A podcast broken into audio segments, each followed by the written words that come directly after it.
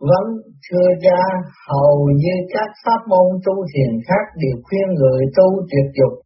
Riêng phái vô vi chúng con, ông Tám nói không cần, phải kiên chỉ giáng hành pháp một thời gian khai thông được ngũ tạng thì nó cũng hết muốn dục. Nhưng đa số chúng con hành pháp thời gian rồi, vấn đề dục vẫn còn khảo chúng con nhưng mỗi lần dục thì thấy cơ thể mệt mỏi và sau đó công phu mệt nặng, không được tốt. Vậy xin cha cho chúng con rõ, chúng con có cần thiết phải tuyệt dục để tiến bộ nhân không? Đáp đầy để cha giải cho các con hiểu hơn khi con tu thiền là con bắt đầu làm cái việc tìm con đường đi lên đến nơi sáng suốt giải thoát. Đã vậy, thì việc tuyệt dục trần là một điều hết sức cần thiết để linh hồn con mau sáng và tiến lên nhanh. Chắc con hiểu khi con dục cơ thể con suy yếu vì toàn bộ hệ thống thần kinh phải hoạt động mãnh liệt, nên sau đó con mệt mỏi điển lực hao đi vì tinh bị mất. Con phải biết rằng tinh là chất liệu căn bản để tạo con đường trở về, vì khi hành pháp là lúc con luyện tinh hóa ra khí điển, khí điển này mới tạo thành tinh khí thần tam bửu hội lại gọi là tam huệ trụ cảnh dần dần kết thành thanh thai tức xa lỡ để giúp con lần dò con đường về.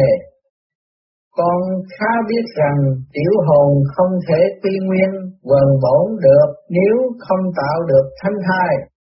Công phu là luyện tinh hóa khí để nhờ khí ấy mà bồi bổ, trưởng dưỡng phần hồn cho được mạnh mẽ sáng suốt dần dần. Nếu con để tinh khô thì khí tận, khí tận thì thần phải tiêu mòn. Linh hồn con vì đó mà yếu đuối ngu muội, không vươn lên nổi, cho nên việc tồn tinh là điều tối yếu cho sự phân luyện chất liệu căn bản đó con để hao hụt hay mất nó luôn luôn thì con lấy gì mà công phu luyện đạo. Còn việc tám nói không nhất thiết phải diệt dục, ấy là vì tám muốn nương chúng con là những đứa con ngục lặng trong bể trầm ai e rằng khuyên các con diệt ngay, các con thấy khó rồi nản chí bỏ luôn, cho nên tám nương chỗ này để dẫn dắt chúng con từ từ rồi một mặt khuyên chúng con chuyên tâm tinh tấn hành pháp, đem thanh điển của đất trời vào thanh lập bản thể, khai thông ngũ tạng rồi dần dần chúng con cũng chán bớt việc hồng trần đi.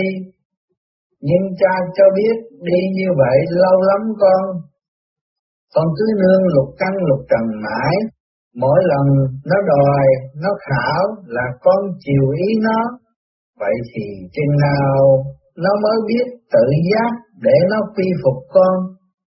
Chừng nào lục căn mới sáng để biết tự giác?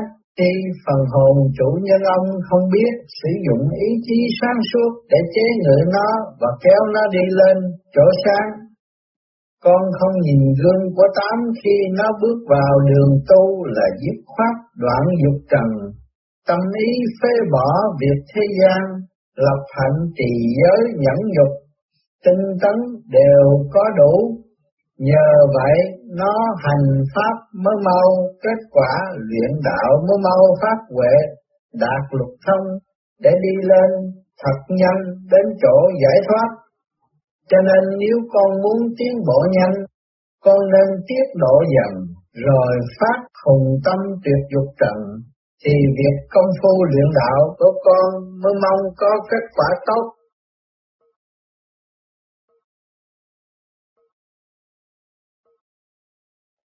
Vâng, kính thưa cha, khi sáng tạo con người thành hai hình hài, người nam và người nữ, rõ ràng là Thượng Đế đã có chủ tâm cho họ có sự phối hợp với nhau. Sự kiện đó đã được nhận định qua cách cấu tạo thập tế nhị và tinh vi của hai cơ thể nam nữ để hai cơ thể này có thể phối hợp với nhau hầu sinh đẻ con cái nối dòng nhân loại. Điều đó cho thấy rằng cái dục của con người là thuận theo quy luật thiên nhiên. Giờ đây nếu bảo con người tuyệt dục vì đạo đức tu hành như vậy có phải là nghịch tại luật thiên nhiên và sai luật tiến hóa không? Cha nói rằng nếu nghịch lại luật thiên nhiên tức là sai luật tiến hóa thì đấy là sự hủy diệt. Vậy xin cha giải thích. Đáp, luật thiên nhiên chính là luật tiến hóa, nghịch lại luật thiên nhiên tức là sai luật tiến hóa và đấy sẽ là thảm họa nguy diệt. Điều này con nói rất đúng khi sáng tạo con người Thượng Đế đã chú ý rõ rệt cho sự phối hợp qua cách cấu tạo cơ thể của nam và nữ. Như vậy rõ ràng là Thượng Đế chủ trương cho họ dục để nói dòng. Đây là định luật tiến hóa, điều này con nói cũng đúng. Vậy tại sao lại khuyên con người phải diệt dục để tu hành hầu được tiến hóa đi lên? Sự kiện này có vẻ mâu thuẫn và chỗ mâu thuẫn khó hiểu này, các nguồn minh thiết tôn giáo, các học thuyết hàng vạn triệu kho sách triết lý từ bao thế kỷ đã bàn bạc đủ cách đến vấn đề hết sức quan trọng cho đời sống con người này. Có học thuyết thì cổ võ đề cao khuyến khích hưởng dục, xem dục là bản chất đẹp của con người. Có triết lý thì đã phá ghê tổn dục như ma quỷ, coi dục như một tội lỗi xấu xa chống lại Thượng Đế. Có học thuyết thì xem dục là thú tính, phải chế ngự nó để có một đời sống tiết độ đạo đức. Có triết lý thì chủ trương diệt dục để thoát vọng trầm luân tứ khổ vân vân Tóm lại nhân loại đã tốn hao không biết bao nhiêu giấy mực mổ xẻ vấn đề này để khai thông những bế tắc cho con người nhưng hầu như chưa làm con người thật sự thỏa mãn. Vậy dục là gì? Cha cho con rõ, thật sự dục là bản chất của Thượng Đế, dục là chân lý đó con, dục là một nguyên lý vĩnh cửu, bất khả diệt và không thể không có được Dục là nguyên nhân sự hình thành của càng khôn vũ trụ, là định luật bảo vệ sự tồn tại vĩnh cửu của chân lý bất biến. Do nguyên tắc quá quá sanh sanh đời đời của bản vật. Nếu Thượng Đế ngưng dục trong một sao đồng hồ thì càng hôm này phải tan rã ngay tức khắc.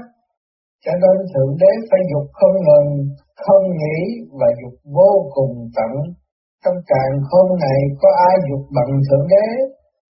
Thượng Đế dục ngay cả trong mỗi vi trần, trong từng vi thể, dục trong từng tế bào nguyên tử.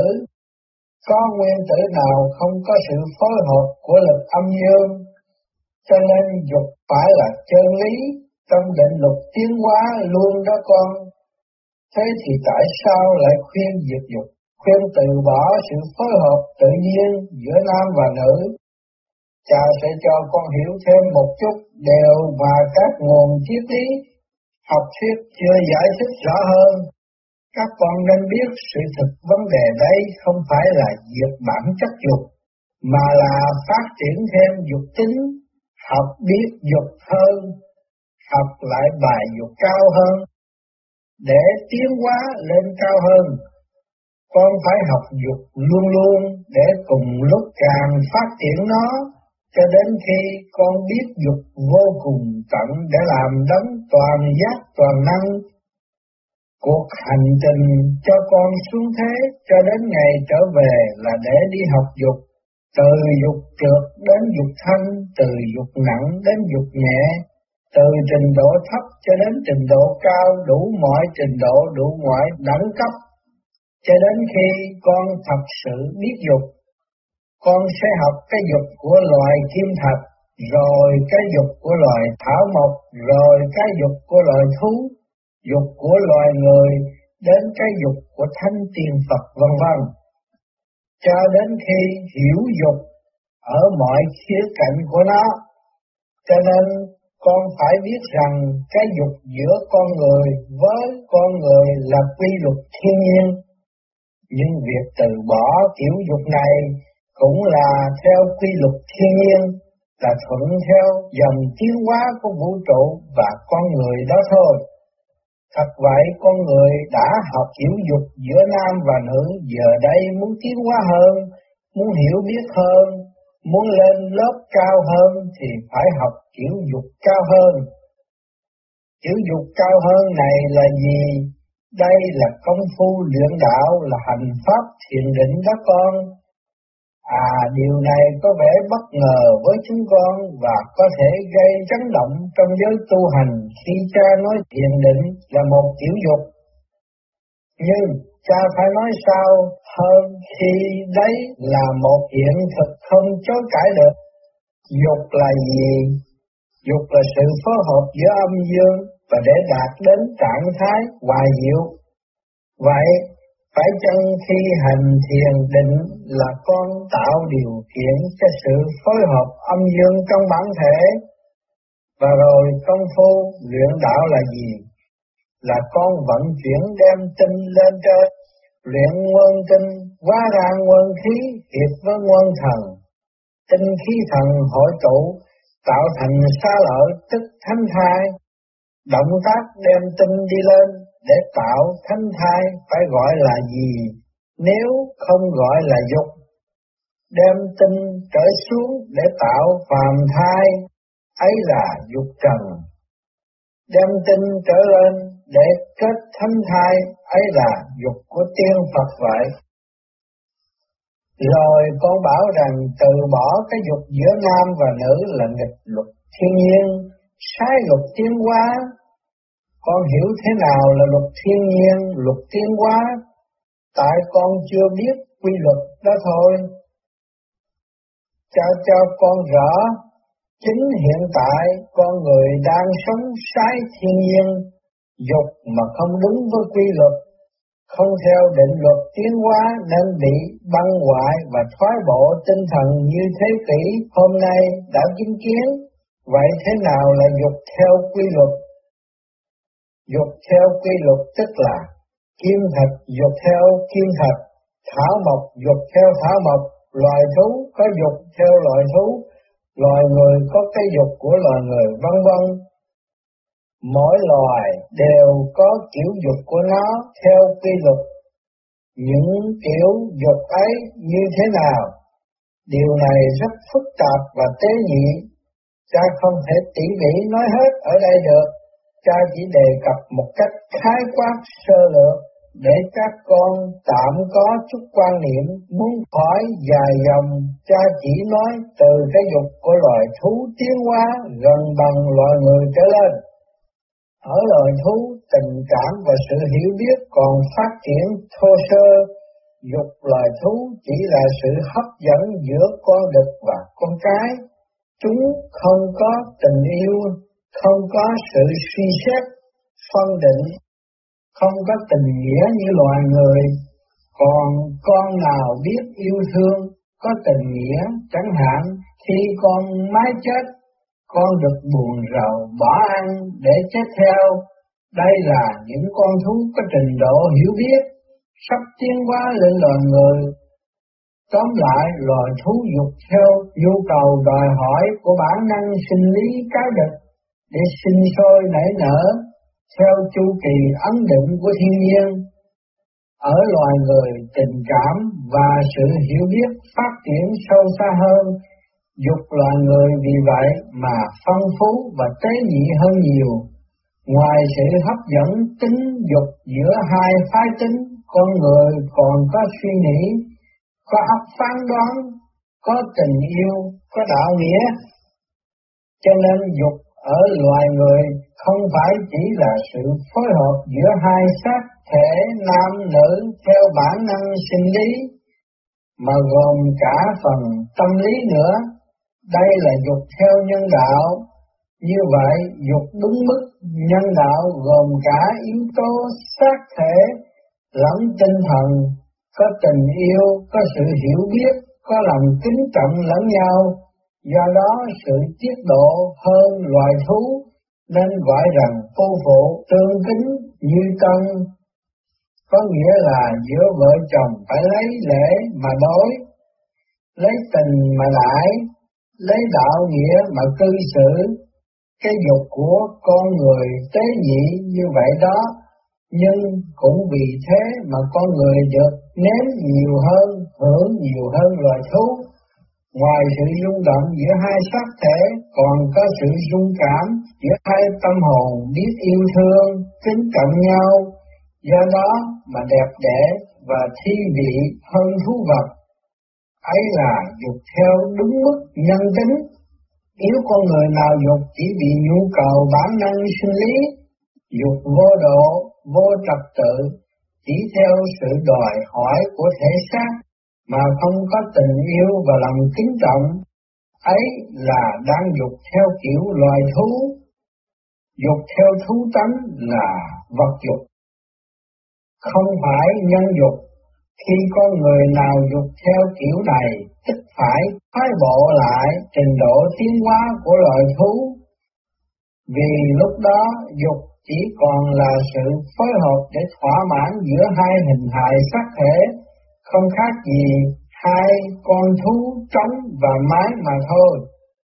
Đa số nhân loại trên thế giới ngày nay đang trên đà thoái hóa về dục tính dục trái với thiên nhiên, trái với luật tiến hóa, điều này phải dẫn đến bao thảm kịch nước mắt tội ác do sự loạn dâm gây nên.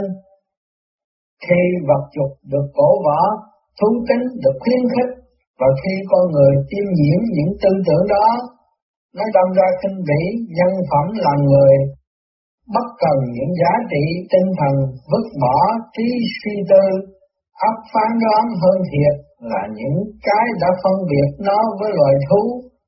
Nó chỉ biết nó muốn gì và phải làm sao thỏa mãn cái muốn của nó. Dù sự thỏa mãn ấy có gieo đau khổ cho cá nhân khác hay cả tập thể loài người.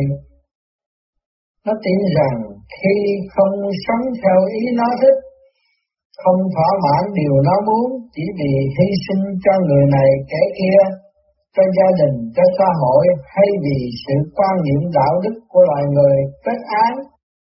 Đấy là nó không sống cho nó, không sống với bản chất thật của nó. Nó tin rằng vậy là nó đánh mất chính nó.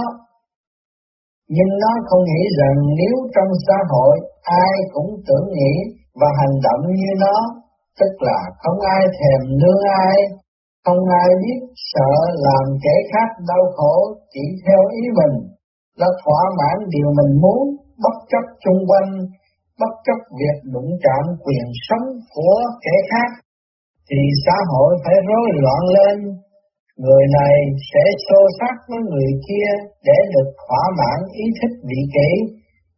Con người trong một xã hội xô bồ như vậy sẽ hỗn loạn, điêu đứng, trầm luân đau khổ, để cuối cùng sau những tranh giành câu xé lắng áp nhau, chà đạp lẫn nhau như ở xã hội loài thú để được hưởng thụ, con người sẽ chỉ còn cảm nhận sự bi quan, sự bơ vơ lạc lõng, chán trường băng hoại, chẳng biết tìm đâu ra nơi nương tựa cho tâm hồn. Nãy giờ, nhân bàn đến dục tính, cha nói qua về sự thoái bộ tinh thần của con người, vì cha thấy hiện tại những luồng tư tưởng cổ võ cho thú tính trong con người và tin rằng thú tính ấy là tất cả bản chất thật của nó đang được luân lưu khá thịnh hành trong những xã hội văn minh vật chất. Thật vậy, con người nghĩ điều này cũng không có gì đáng chấp, chỉ vì vô minh nên nó chưa biết nó là ai, nó vĩ đại đến chừng nào, bản chất thật của nó phong phú ra sao, gồm những phần gì. Nhưng rồi có một lúc nào trên dòng tuôn thao đẳng đẳng, định luật tiến hóa sẽ ảnh hưởng giúp nó hiểu điều đó dần dần mà thôi. Bây giờ cha trở lại chu trình tiến hóa của tính dục. Cha đã nói đến vật dục rồi tiến sang nhân dục. Bây giờ phải thấy rằng ta học bài nhân dục, biết nhân dục con người không thể cứ ở lại mãi chỗ này. Vì phận sự, vì nhu cầu hiểu biết của nó, nó phải tiếp tục lo tiến bước luôn luôn để tuân theo định luật tiến hóa. Nó đã học dục theo nhân đạo, bây giờ muốn tiến hóa nữa, nó phải dục theo thiên đạo. Nếu cái dục theo nhân đạo khiến nó phải đi tìm sự phối hợp với phần âm hay dương ở ngoài nó, thì cái dục theo thiên đạo dạy nó học tìm sự phối hợp của âm dương ngay trong bản thể nó. Giai đoạn này nó không dục bên ngoài, không phóng tâm vì đối tượng bên ngoài nữa. Đây là lúc nó phải quay vào trong tìm đối tượng để dục bên trong.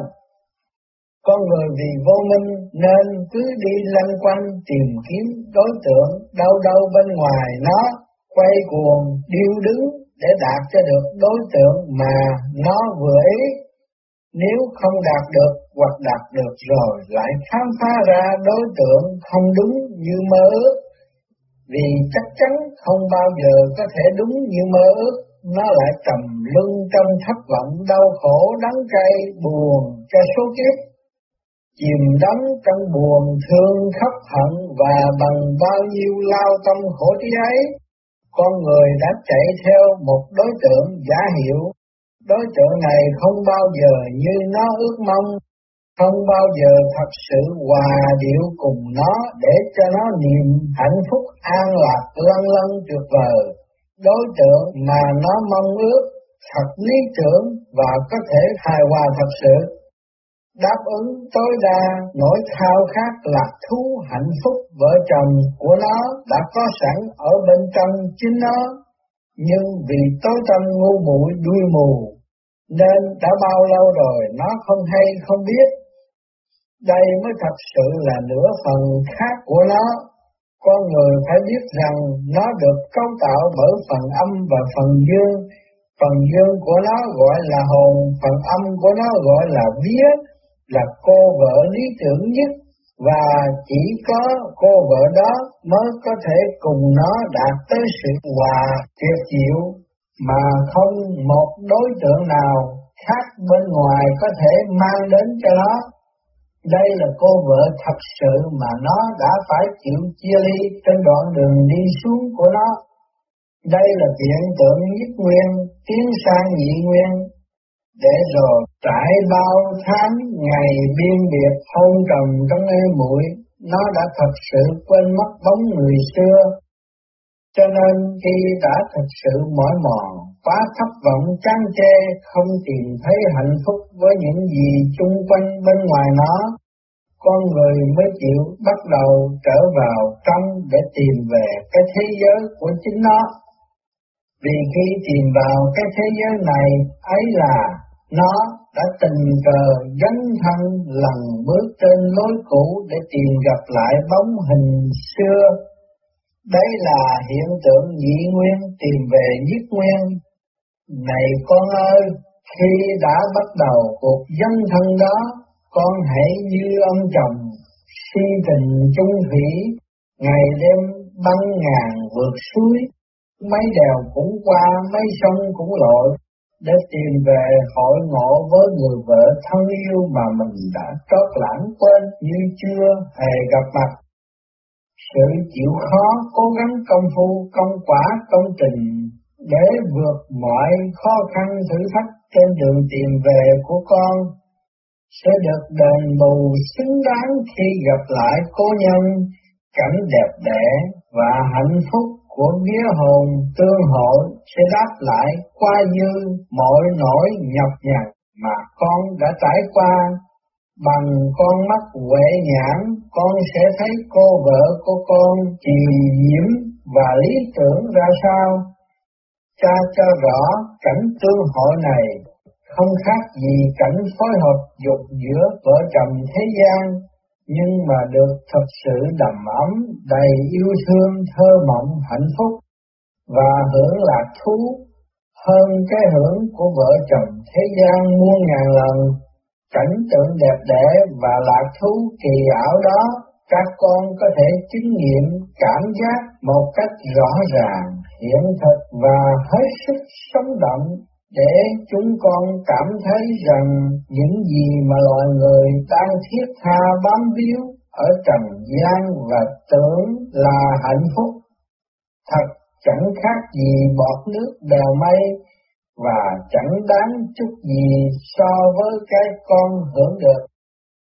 Vả chân dục giữa vía hồn hay phần âm và phần dương trong bản thể của con, không những chỉ giúp con phần lạc thú mà còn là việc tối cần để con được tiến hóa về chỗ sáng suốt, giải thoát.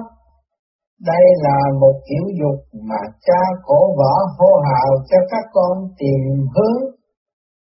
Kiểu dục này giúp con khỏe mạnh sáng suốt, an lạc, càng dục càng khỏe, càng mạnh, càng sáng, càng tiến hóa nhanh, sáng suốt an lạc khỏe mạnh cả xác thể lẫn linh hồn, sớm muộn gì con người có lúc cũng phải thức giác sau khi đã mỏi mệt chán chê những gì bên ngoài nó để dấn thân tìm tới cuộc hội ngộ đẹp đẽ này, vì nó phải lo phản bổn quy nguyên, âm dương hiệp nhất để thấy lại nó thật sự. Cho nên người thế gian đều ngộ nhận cho rằng Niết bàn chỉ là trạng thái hư vô vắng lặng, ông Phật phải diệt mọi điều ham muốn, diệt hết bản chất dục là lạc thú quý báu của con người, để được cái trạng thái thanh tịnh như như. Trạng thái này có gì là vui, Niết bàn hư vô có gì hấp dẫn để phải từ bỏ những lạc thú thế gian, lạc thú tình yêu, lạc thú vợ chồng, sự thật, cha cho biết Phật không bao giờ mất bản chất dục, Phật chỉ từ bỏ kiểu dục dở để tìm kiểu dục hay hơn, cao hơn, để Phật hưởng hơn. Nhờ Phật biết cách dục cao hơn nên Phật nếm lạc thú hơn chúng con muôn ngàn lần. Chính trạng thái thanh tịnh như như, an lạc thiên Phật sung sướng vui vui hạnh phúc sáng suốt lăng lăng kỳ ảo là do việc giao hợp âm dương trong Phật đã đạt tới sự hòa diệu đúng mức, và Phật được hưởng lạc thú của sự hòa điệu đó một cách miên viên nhờ âm dương trong Phật đã thật sự hợp nhất, không còn chia ly nhau nữa. Con người vì vô minh nên cứ bám víu ham muốn mãi những cái nhỏ hẹp tối tâm để chỉ được hưởng những lạc thú thật bé mọn, hưởng chẳng bao nhiêu và chẳng được bao lâu. không thay cái hưởng ấy lại mất nói bao nhiêu là thứ khổ, hưởng thú vợ chồng thì thê thằng tử vợ, gánh vác gia đình con, vợ gánh vác nợ áo cơm, hưởng thú địa vị công dân thì công dân nó hành, địa vị nó thảo, hưởng thú bạc tiền thì phải khổ cực, quay cuồng, lo vun bồi, lo bảo vệ đồng tiền, có được tới tỷ phú, có bạc tiền chắc đóng rồi cũng bị cái lợi hành hạ, suốt đời phải lo âu khổ công tính toán điều động sao cho gia tài bạc tỷ của mình còn tồn tại mãi thôi. Cho nên, ham hưởng dục nặng trượt thì bị trì kéo xuống cái nặng bởi nợ nần thế gian phải gánh vác. Ham hưởng dục thanh nhẹ thì được kéo đi lên, sáng suốt an lạc thanh nhẹ lăng lăng vì vậy ta kêu gọi cổ võ tập thể loài người nên ham muốn mà biết ham muốn hơn, dục mà biết dục hơn, nếu muốn được hưởng thật sự, hãy dấn thân đi tìm hưởng cái lạc thú dục đầy kỳ ảo của thiên Phật, cảnh dục do điển âm dương giao hòa, vía hồn tương hội, như vợ chồng thế gian không phải là điều tưởng tượng bịa đặt, mà là một hiện tượng sống động và bất cứ con nào cũng có thể chứng nghiệm được nếu nó quyết tâm chịu hành pháp công phu luyện đạo thật tình.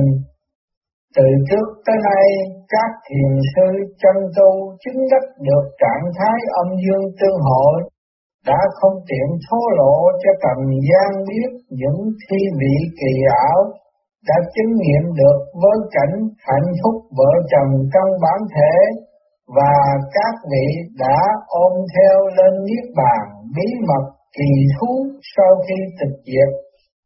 Thế nên người cần ngu muội cứ tưởng biết dục là hưởng dục hơn ông Phật. Không ngờ ông Phật lại biết dục và hưởng lạc thú dục hơn con người ngàn lần. Như lương sĩ hằng chẳng hạn, các con đã gặp nó hỏi thử xem những gì nó chứng nghiệm về những điều cha nói để nghe thêm cái dục của tiên Phật một chút chơi cho biết. Riêng trong phái vô vi hiện tại cũng có nhiều con được khai khiếu mở huệ ít nhiều. Những con này có dịp nếm những chứng nghiệm rõ ràng về cái bản thể con người được nhìn thấy thực sự như cái tiểu thiên địa có đứa được chứng nghiệm đi chơi bằng hồn trong tề luân hư cảnh, tức đi chơi trong bản thể của nó, được thấy phần âm hay cái vía thường được gọi là cô tiên của nó, cũng có đứa hồn xuất ra được khỏi tiểu thiên địa để ngao du đó đây trong đại thiên địa, vân vân. Điều đó là chứng minh cho nhân loại ngày nay thấy rằng khoa học vô vi không phải là điều mơ hồ huyền hoặc, đã có những con người đã vào công cuộc nghiên cứu nó và đạt được những chứng nghiệm cụ thể vào hậu bán thế kỷ 20 này.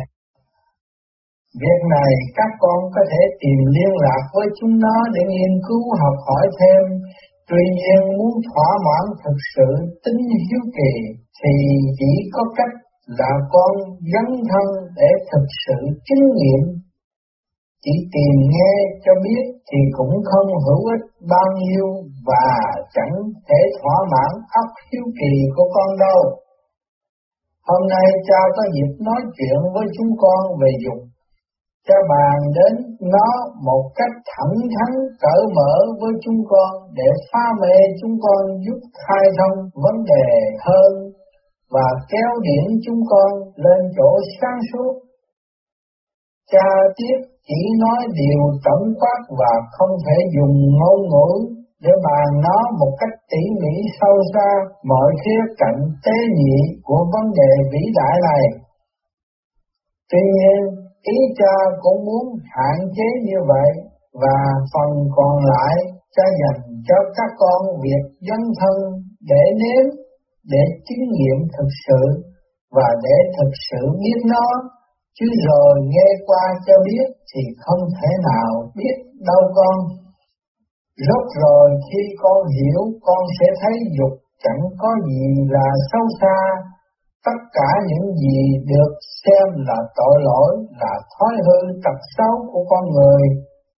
Những gì làm con người luôn luôn băn khoăn thao thức, khắc khoải ưu tư những gì mà các hệ thống triết lý học thuyết xưa nay luôn tranh nhau nghiên cứu và ồn ào bàn cãi như tham sân si dục vân vân đều tự nó không xấu nó vốn dĩ không xấu không đẹp chỉ vì nó có những màu sắc dị biệt những khía cạnh khác nhau từ nặng đến nhẹ, từ trượt đến thanh đây thôi. Và con người phải học hết những khía cạnh, những màu sắc đó mới thật biết bản chất của nó. Thật sự tội là gì? Tội không phải là tham sân si dục, tội là cái gì gây trở ngại cho sự tiến hóa của con đó thôi. Con phải biết tất cả chỉ vì mục tiêu tiến hóa, vì sự vận hành của định luật tiến hóa và điều gì gây trở ngại cho sự vận hành đó để được xem là tội.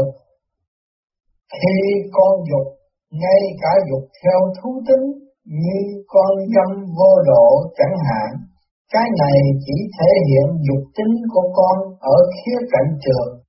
Cái dâm trượt đó tự nó không xấu, không là tội, nhưng sở dĩ nó được xem là xấu là tội vì kiểu dâm trượt này gây những hậu quả làm trì trệ sự tiến bộ của nó, làm suy nhược xác thể, yếu đuối tinh thần, chưa kể những ảnh hưởng tác loạn di hại đã gây cho cá nhân khác vì cái dâm trượt đó.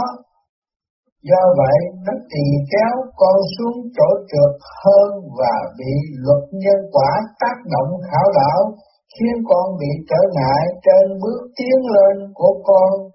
Vì vậy nên được xem là tội đó thôi. Cho nên khi hiểu ra con người sẽ thấy rằng nó thực sự chỉ là điển quang được cấu tạo bằng điển âm và điển dương, cái mà nó nhìn thấy được và ngộ nhận là nó chỉ là cái lớp vỏ vật chất gồm xương máu thịt bật ở ngoài cùng đó thôi. Và rồi phần âm và dương trong con người luôn ở trạng thái phân ly khi nó còn ngu muội. Vì u tối ngu muội nên hai phần này không nhìn biết nhau, không đến được với nhau. Khi hai phần này chưa tương hội còn xa nhau, con người sẽ cảm thấy đau khổ thiếu thốn và không bao giờ thỏa mãn. Nó sẽ mãi đi tìm mọi đối tượng bên ngoài nó, đi tìm mọi lạc thú ở khắp nẻo đường trần để khỏa lấp vào cái cảm giác bơ vơ thiếu thốn lạc lõng phi lý ấy. Nhưng không bao giờ nó nghe thỏa mãn và hạnh phúc thật sự chỉ khi nào hai phần âm và dương trong con người tìm đến hội ngộ được với nhau rồi đi đến cho thật sự hòa diệu hợp nhất, con người mới nghe thỏa mãn, thanh tịnh, hạnh phúc lân lân. Khi hiểu rồi thì dục vừa là khởi điểm, vừa là chung cùng, vừa là nguyên nhân phân ly, vừa là hậu quả tiêu hội, vì dục mà tán vạn thù nhờ dục mà quy nhất bản. Cho nên dục là bản chất không thể không có của con người, của Thượng Đế, của chân lý vậy. Tóm lại, vấn đề không phải là diệt mất bản chất dục mà phải thăng qua cái dục, học biết dục ở khía cạnh đẹp hơn, lớn hơn, phát triển tính dục luôn luôn, để họ theo quy luật thiên nhiên, đi theo sự vận chuyển không ngừng của vòng tiến hóa, cho đến khi nó thành vô cùng tận, đây là về đến ngôi Thượng Đế. Ở ngôi này, con sẽ dục đủ kiểu từ trượt tới thanh, từ nặng tới nhẹ, dục trong từng nguyên tử, dục trong kim thạch, theo thảo mộc, dục theo thú, dục theo người, dục theo thánh tiên Phật vân vân. Thượng đế dục không ngừng dục đủ kiểu nên hưởng đủ thứ lạc thú, những kiểu dục khác nhau, những trạng thái xung động lạc thú khác nhau này diễn ra cùng một lúc trong Thượng Đế để trở thành một sự hòa diệu kỳ ảo của mọi trạng thái một cảm giác hạnh phúc tuyệt diệu vô biên, một thứ lạc thú mênh mông vô cùng tận. Dục lúc ấy là chân lý vô cùng vô biên, là sự sống vĩnh cửu của càng khôn, là tình yêu là minh triết, là ý chí, là điều tốt lành, là cái đẹp đời đời của đấng toàn năng, toàn giác, toàn chân, toàn thiện, toàn mỹ.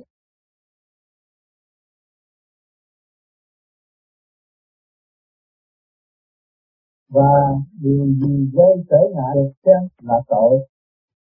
Khi con dục, ngay cả dục theo thú tính như con dâm vô độ chẳng hạn, cái này chỉ thể hiện dục tính của con ở khía cạnh trượt. Cái dâm trượt đó tự nó không xấu, không là tội, nhưng sở dĩ nó được xem là xấu, là tội vì kiểu dâm trượt này gây những hậu quả làm trì trệ sự tiến bộ của nó, làm suy nhược các thể, yếu đuối tinh thần, chưa kể những ảnh hưởng tác loạn nguy hại đã gây cho cá nhân khác vì cái dâm trượt đó. Do vậy nó tùy kéo con xuống chỗ trượt hơn và bị luật nhân quả tác động thảo đảo khiến con bị trở ngại trên bước tiến lên của con vì vậy nên được xem là tội đó thôi. Cho nên khi hiểu ra, con người sẽ thấy rằng nó thực sự chỉ là điển quan được cấu tạo bằng điển âm và điển dương, cái mà mới nhìn thấy được và ngộ nhận là nó chỉ là cái lớp vỏ vật chất gồm xương máu thịt bọc ở ngoài cùng đó thôi và rồi phần âm và dương trong con người luôn ở trạng thái phân ly. Khi nó còn ngu muội, vì u tối ngu muội nên hai phần này không nhìn biết nhau, không đến được với nhau. Khi hai phần này chưa tương hội còn xa nhau, con người sẽ cảm thấy đau khổ, thiếu thốn và không bao giờ thỏa mãn. Nó sẽ mãi đi tìm mọi đối tượng bên ngoài nó đi tìm mọi lạc thú ở khắp nẻo đường trần để khỏa lấp vào cái cảm giác bơ vơ thiếu thốn lạc lõng khi lý ấy. Nhưng không bao giờ nó nghe thỏa mãn và hạnh phúc thật sự.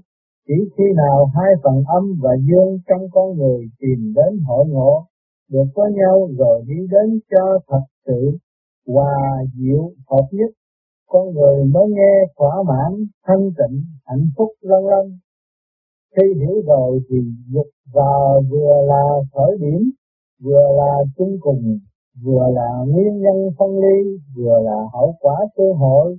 Vì dục mà tán vạn thù nhờ dục mà quy nhất bản.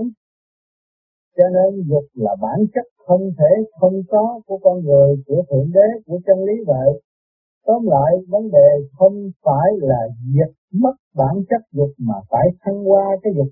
Học biết dục ở khía cạnh đẹp hơn, lớn hơn, phát triển tính dục luôn luôn để hợp theo quy luật thiên nhiên, đi theo sự vận chuyển không ngừng của vòng tiến hóa.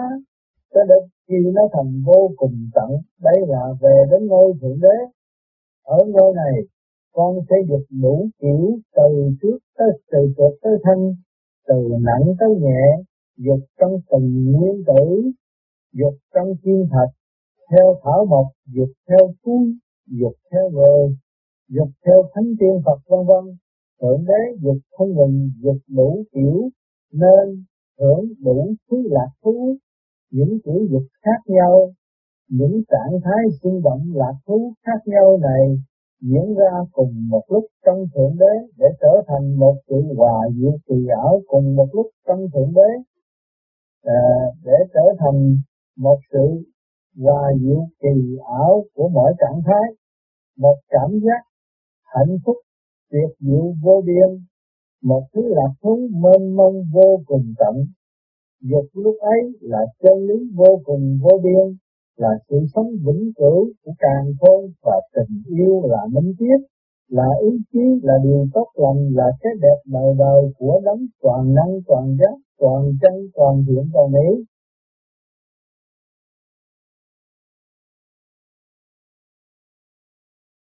Kính thưa thầy thì đọc qua thì cái bài dục thầy lấy đã giảng. Thì trong thầy lấy giảng chân lý thấy có nói rằng nếu cần biết rõ hơn về cái chân dục này ừ. thì xin hỏi Phật tám cũng đúng như vậy thì nhân tiện đây chúng con cũng kính nhờ thầy cho biết rõ tường tận về thiên dịch giữa dưới dạ không? Cho nên một bữa nào mà anh thấy mặt tôi tươi như một xuân đêm hôm thì giật lắm. tôi với cô Tiên đã nói chuyện với tất cả mọi người và thơ đầy đủ. Cái dục của chúng tôi về cao siêu cởi mở, thương mở rộng, thơ thơ phong phú, không bao giờ khi chúng tôi đàm đạo. Tôi mà đạt tới cái đó, mặt mày tươi, tươi như được sinh, Cho nên cái tình dục đó nó cũng như thế gian, chứ không có gì. Nhưng mà cái sự giao cấu đó là nó nảy nở ánh sáng trên bộ đạo Hào quang càng ngày càng thanh tịnh. Nhưng mà cũng phải đòi liên tục. Nó cũng có cái ngày tới giờ mà đi tới cái dục đó là khi thiếu sức. Khi mà anh thiếu một phần sáng suốt nào, thì cái cơ duyên đó sẽ đến. Mà cái dục tính đó là muốn đời cho mình sáng suốt lên. Và thấy sảng khoái, và thấy luôn luôn có nhiệm vụ làm việc trong sự cởi mở thanh cao chứ không có bị chèn ép như ở thế gian. Ở thế gian chèn ép chỗ nào? Vợ chồng ngay trong lúc đó ngay trong lúc đó. Mà gần rồi hai người là quể hoại nó ngược lại cái thế gian. Còn ở trên thiên đàng nó khác. Khi thiếu sót thì âm dương phải tương hội. Mà hỏi rồi là sanh.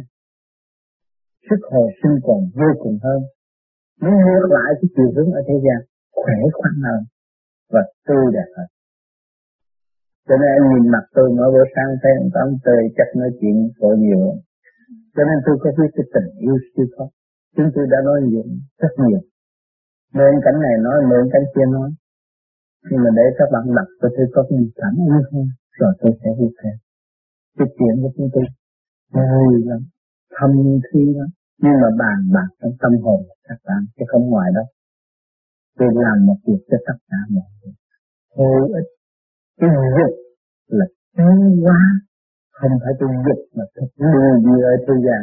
Đòi dục hay lắm. Nhưng mà tới hồi đó là hết muốn làm việc. Còn cái này người ta dục rồi là ta làm vui lắm. Sáng suốt lắm. Không có bị luận bại cho nên tu đi cái tinh trí. Và khai triển tâm linh. Lúc đó các bạn không còn bị mơ vơ nữa. Đi đâu cũng có cặp thật mà làm việc lúc nào cũng trong nhàn hạ cũng không có bận rộn.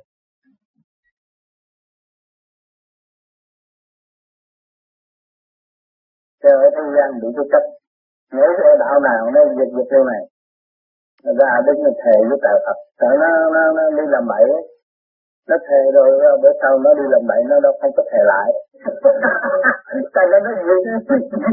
Thề với tạo Phật con chưa dịch dịch Mà nó lại bỏ vợ nó lấy bà cài cái đó là Còn cái này thực tế thì như vậy Nó có cái gì nó phải nói phải nói Nó phải để qua một cái cơ giới mới Chứ người ta đương được mà mình chưa và bắt nó đương được đâu có được, nó không lên.